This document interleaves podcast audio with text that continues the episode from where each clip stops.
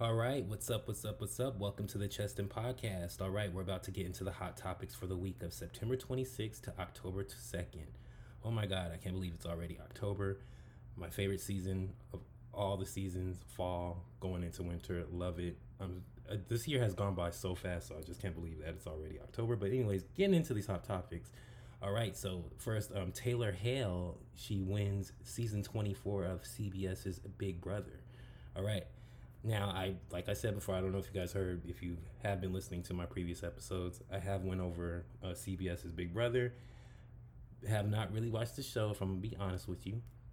But um, this past season that you know just ended um, has been trending all over Twitter. I've been seeing so much going on, but um, congrats to Taylor Hale. Like that's awesome. She becomes the first black woman in the show's 22 year history to win. That's crazy. and also, um, for those who don't know who Taylor Hill Hell is, I mean, it is a normal. Um, it's not like celebrity uh, Big Brother. They do have two different kinds of CBS. They have regular version of Big Brother, and then they have Celebrity Big Brother. Um, but Taylor Hale, she happens to be, um, she was Miss Michigan um, in the U, uh, the 2021 USA competition. She's a gorgeous girl. If, if you happen to Google her or, or, look her up, she's a very beautiful woman. Just happy that she won. I just wanted to give her a shout out real quick. And also, um, she happened to win Miss Congeniality at the um, 2021 Miss USA. So congrats, girl. It, it, seems like she, you know, might have a, we might have another Kenya Moore in the industry, you know, coming in, you know. Um, but I just wanted to give her a shout out. I'm just really happy for her that she won uh, this season, um, this past season, because there was a lot of um, racial things, situations going on with this season, and I'm just happy that she won. You know, she deserved it. She played the game the best, and congratulations once again, um, Miss Hale, Taylor Hale. All right, going into the next topic. NASA successfully crashes spacecraft directly into an asteroid. All right, I don't know if you guys been paying attention to the um, the news, but um, NASA they decided to test um, to see if you know such technology could someday be deployed to protect Earth from catastrophic impact. Um, so basically, they just saw some asteroids that were flying out in space, um, happened to be close to Earth, but um, they weren't coming, you know, towards us to crash into us, but they happened to be close to us. So they decided how about we test out if we have the technology, if we can even do something, if uh, you know in the future a situation like that happens. And they did. They tested it out, and it was successful. They were able to crash um, the spacecraft directly into the asteroid. You know, meaning you know that they could uh, break it up, make it smaller, so the impact won't be uh, catastrophic and won't end the world. I don't know if you guys ever seen any movies like Armageddon, Deep Impact where they had situations like that where an asteroid was coming to Earth.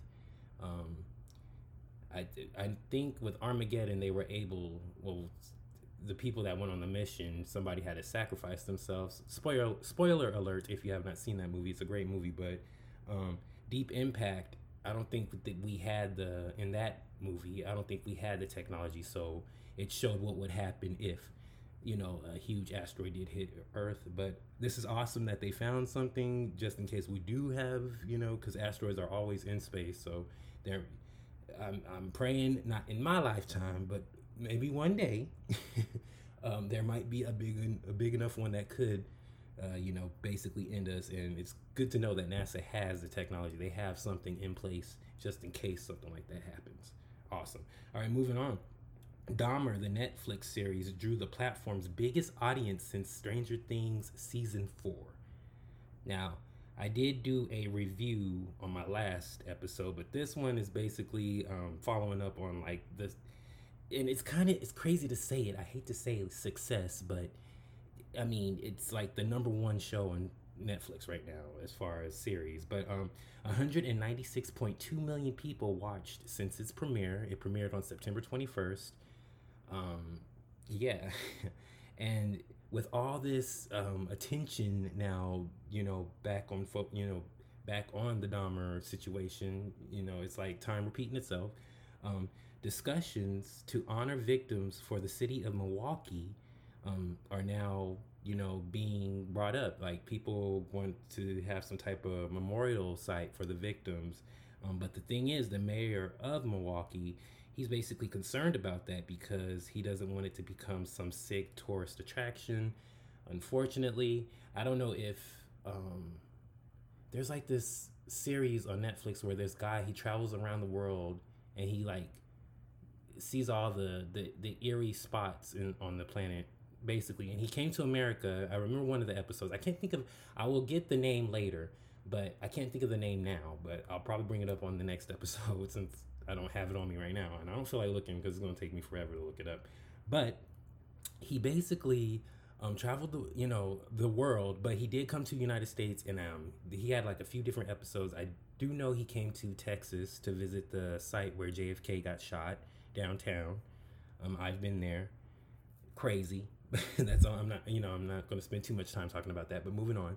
Um, but in Milwaukee, he did have an episode in Milwaukee where like they had a guide to where they showed you, you know, where Jeffrey Dahmer, even though you know where his whole the apartments where he lived at when he was doing all those tragic things, they're knocked down. There's nothing there. You know, it's just like land basically, and they still have tours where even though there's no memorial site, people still walk around Milwaukee looking at, oh, this is where Jeffrey Dahmer grew up. This is the high school he went to. This is the, you know, the site. This is where the apartment building was where he was taking his victims. It's, hey, man.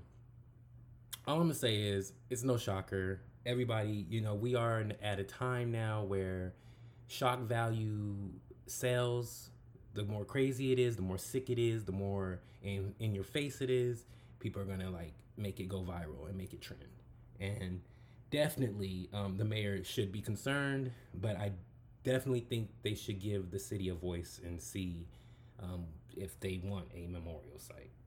But um, staying on the topic, Dahmer's prison glasses are now being sold for $150,000. The ones that he wore in his um, intake photo, the gold rim glasses. If you happen to Google it, you'll see it.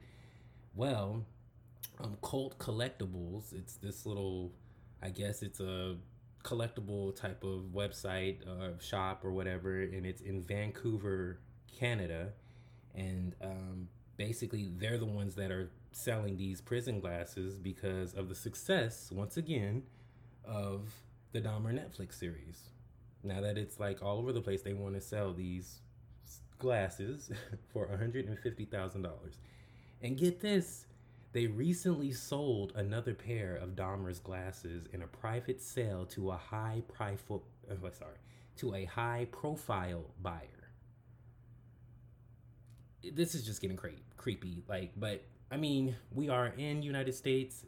Everybody has the freedom to be into whatever weird mess they want to be into to stand whoever they want to stand to you know we're in that time we're in that climate so it's no shocker to me that people are going to um, idolize glamorize but they were doing it back then if you watch the series spoiler spoiler alert once again if you watch the series people were sending him fan mail so i mean like i said for some reason in america we have this sick, sick obsession with shock value like whatever is just d- disgusting we can't get enough of. We want to it like goes viral. It sells for some weird reason.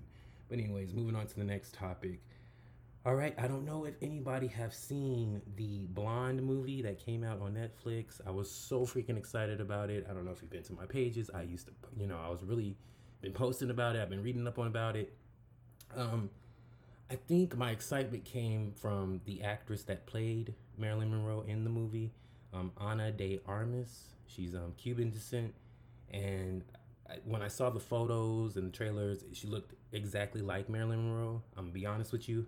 I've seen so many biopics or series with you know Marilyn Monroe either involved or she was the focal point of the story, and Ana de Armas, she's the most I won't say spot on because there are like little things. If you really pay attention, there are little things that make her look different than the actual Marilyn Monroe, but that's the closest actress I've seen, you know, to, to date, in my opinion, I've seen uh, that looks like Marilyn Monroe, that played Marilyn Monroe.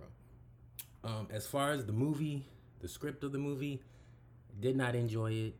Um, maybe that's I want to say like, oh, they basically painted a picture of, you know, okay, maybe I should say spoiler alert, spoiler alert. I don't want to throw anybody off. You know, if you haven't seen the movie, it's up to you. If you want to watch it, you want to watch it, go ahead and watch it. But from what I saw, because I did watch it, um, it was just a lot.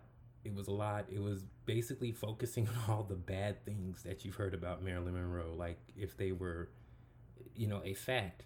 But at the same time, you know, maybe that's what it was back then because a lot of scenes in the movie, it just, you got to remember, this was Hollywood, golden era, 1940s when she was trying to get in. This is when she started, you know, doing the note, the nude modeling was like in the 40s, like 45, 46. So 40s, you know, 40s, 50s, women were basically meant to be seen, not heard in that day, you know, in that day in, in day in age. And that's you see that in the movie. You definitely see that the men don't listen to her. They all just want to, you know, get in bed with her. You, you, you basically see. Now I don't know. I can't say because the author is based. Okay, the movie is based on the book Blonde, and the author of the movie, um, Joan Carol Oates, she even said herself that the book is not it's you know it's fiction. It's not a bio biography. It's not you know it does have true events that happen in marilyn's you know marilyn monroe's life but the interactions and the dialect in the the story you know the storyline is all made up basically. So um like i said it just the the storyline i just i wasn't feeling it it just seems like whoever wrote this movie or you know, created this movie. It seems like they hated Marilyn Monroe, in my opinion. Um, but nothing. Did, I'm not taking anything against the actress that played her, Ana de Armas.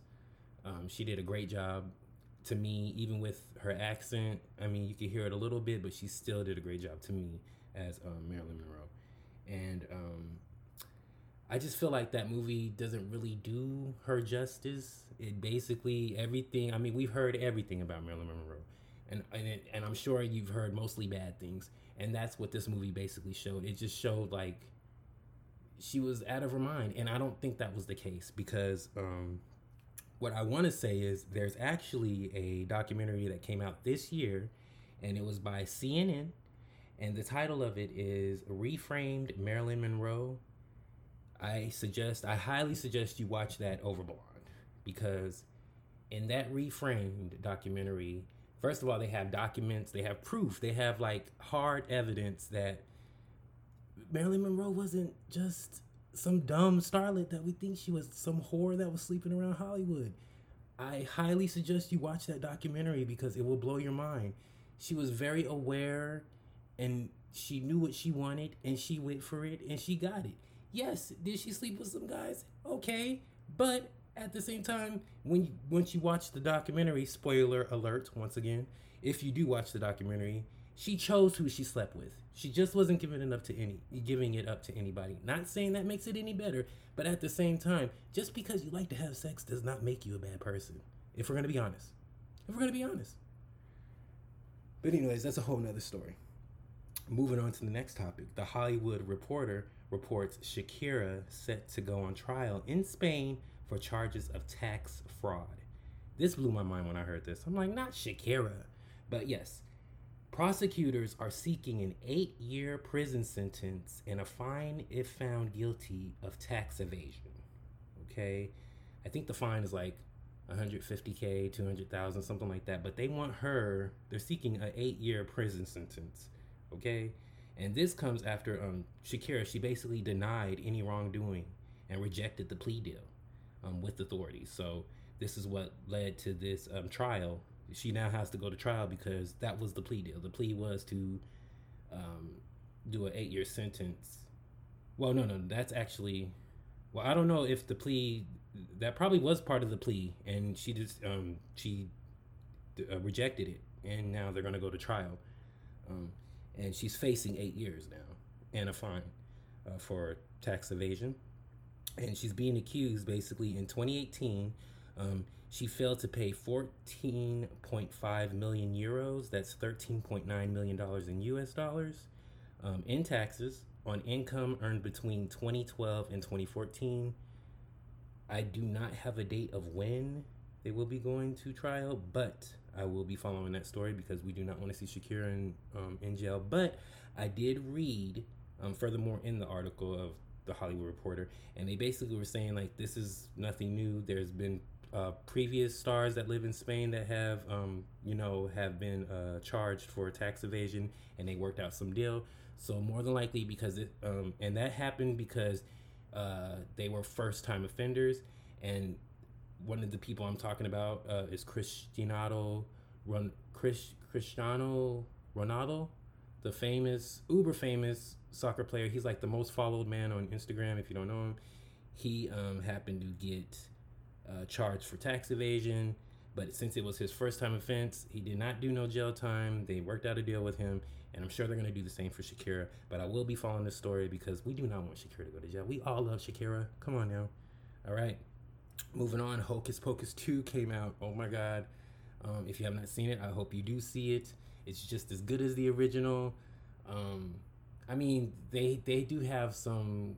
They made it more uh, child friendly. This this one, the first one was more. You it was I don't know I don't know how to explain it. It it wasn't as Disney as they made this one. This one is way more Disney than the first one, but it was really good. Oh, it was just so good. Bette Midler as Winifred, she did her thing. They all did their thing. They all did a great job. Even the ones that played the younger ones. Spoiler alert. Once again, I don't want to spoil anybody, but if you have not seen it, go see it. Great great, great sequel. I can't believe it took 29 years, but great sequel. And um, just found out this should be on the next episode, but because I found this out today, but just found out today that, um, well, not today, but it should be on the next episode, but um, found out that Hocus Pocus 2 has broken the record for the Disney Plus app for um, most uh, views uh, yeah, out of any movie on its platform, his in, in its history, that that movie broke the view uh, viewership record for a movie on the Disney Plus platform. Once again, I recommend seeing it. It's so freaking good. Check it out if you have it. All right, the 2023 Met Gala theme has been announced. It is the Karl Lagerfeld A Line of Beauty.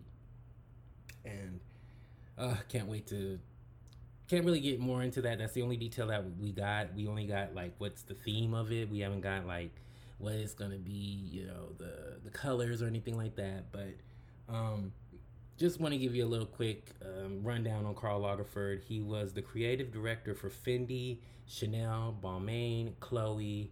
I'm sure more. I'm sure I haven't um, named all the things he's done, but I can't wait to see it. I think people are going to show out. Karl Lagerfeld sorry, Karl Lagerfeld. He's he just knew a fashion, and I think so many people are going to show up and you know and represent him. You know, rest in peace. All right, moving on to the next story. CNN reports McDonald's is introducing adult Happy Meals. Yes, believe it. All right, beginning October 3rd, customers can order a cactus plant flea market box. It includes a Big Mac or 10 piece chicken McNuggets, fries, drink, and a recognizable figurine toy. All right, so obviously they have to be targeting the millennials and the Gen Zs um, to come up with this uh, an adult Happy Meal from McDonald's. I mean, Happy Meal. I I don't think McDonald's is as. I mean, it's still huge. It's still you know it's never gonna go away. People are gonna still love McDonald's. It's what it is. But for especially kids born in the 80s, man, that was like the time, man, to go to McDonald's. Like, your parents always took you to McDonald's. And I'm sure there's people still do it today, but I'm just saying, I'm not shocked that they came up with this, you know, because I, I don't eat McDonald's as often as I used to, but if I am in the mood every once in a blue moon, I will go get me something from McDonald's. so this is so awesome. I think this is so cool. Um, the box is designed to, you know, for, um, this is from the company Cactus Plant Flea Market and uh, McDonald's. They're saying that the um, the adult Happy Meal box is designed to trigger memories of Happy Meals from the old days. So obviously, it's targeting the millennials and Gen Z.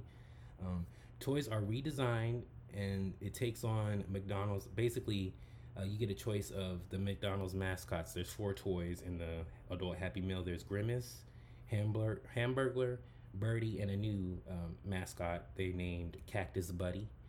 And um, the Cactus Plant Flea Market. It's a street a streetwear brand that has been popularized by Kanye West and Pharrell. So they're partnering up. And McDonald's has been doing this. They've had partnerships with J Balvin, Travis Scott, BTS. So this is nothing new. You know, McDonald's. I think they're you know they're they're going in the future. They they're going in the direction of what's the future. So partnerships, I think is awesome. I think this is definitely going to sell. I think a lot of adults, like I said, millennials and Gen Z are going to probably check it out. I'm going to check it out because I want to see what this is about. But I don't know. You only get a choice of Big Mac and 10 piece chicken nuggets. That's only two options. I don't know if I'm crazy about that. But just letting you guys know, beginning October 3rd, you guys can go. If any adults out there, you are more than welcome to go pick up an adult Happy Meal at McDonald's. All right, moving on. Taylor Swift will embark on a massive stadium tour in 2023. Yes, I don't know if you guys been seeing this. It's just popped up everywhere. So, following her next album re- release, her next album title, I think it's Midnight. It's supposed to be coming out this month in October. This girl just be popping up with albums like every like it's been like every year now. But um, the Sun is reporting that um, Taylor and Drake have recorded a secret song during the 2017 sessions for her album Reputation. And the ca- collaboration will be released on her Reputation Taylor's version album. And that's, I'm assuming that's coming up pretty soon, but the word is, is she's been calling around every stadium and she's been, you know, planning to go on tour in 2023. That's the same time that Beyonce is doing her stadium tour. So this is going to be crazy. This is gonna be like so many freaking tours are coming in 2023. We have Rihanna about to drop. We have Nicki Minaj about to drop. Like there's gonna be so many freaking tours in like 2023, 2024. It's about to be bananas. But I think this is the highest form of flattery by copying Beyonce. I mean, you know, it, like Beyonce starts something, everybody wants to jump on the trend. Like it's no lie. She's like the queen for a reason, for real, for real. Because Lady Gaga just finished her stadium tour and once again, like I said, nobody was doing stadium tours until Beyonce started doing them. Bad Bunny's on the stadium tour. Like, whenever Beyonce does something, she changed the game. Like, literally. This is why I don't like seeing memes or anything on Twitter where people try to uh, compare Beyonce to these new artists. And I'm not going to say no names of who, but it's like Beyonce's not she's really nobody's peer if you think about it. She's nobody's peer that came out. Beyonce has been in this game for 20 plus years. That's a long time. And she's still relevant. And there's a lot of people from her class that can't say the same.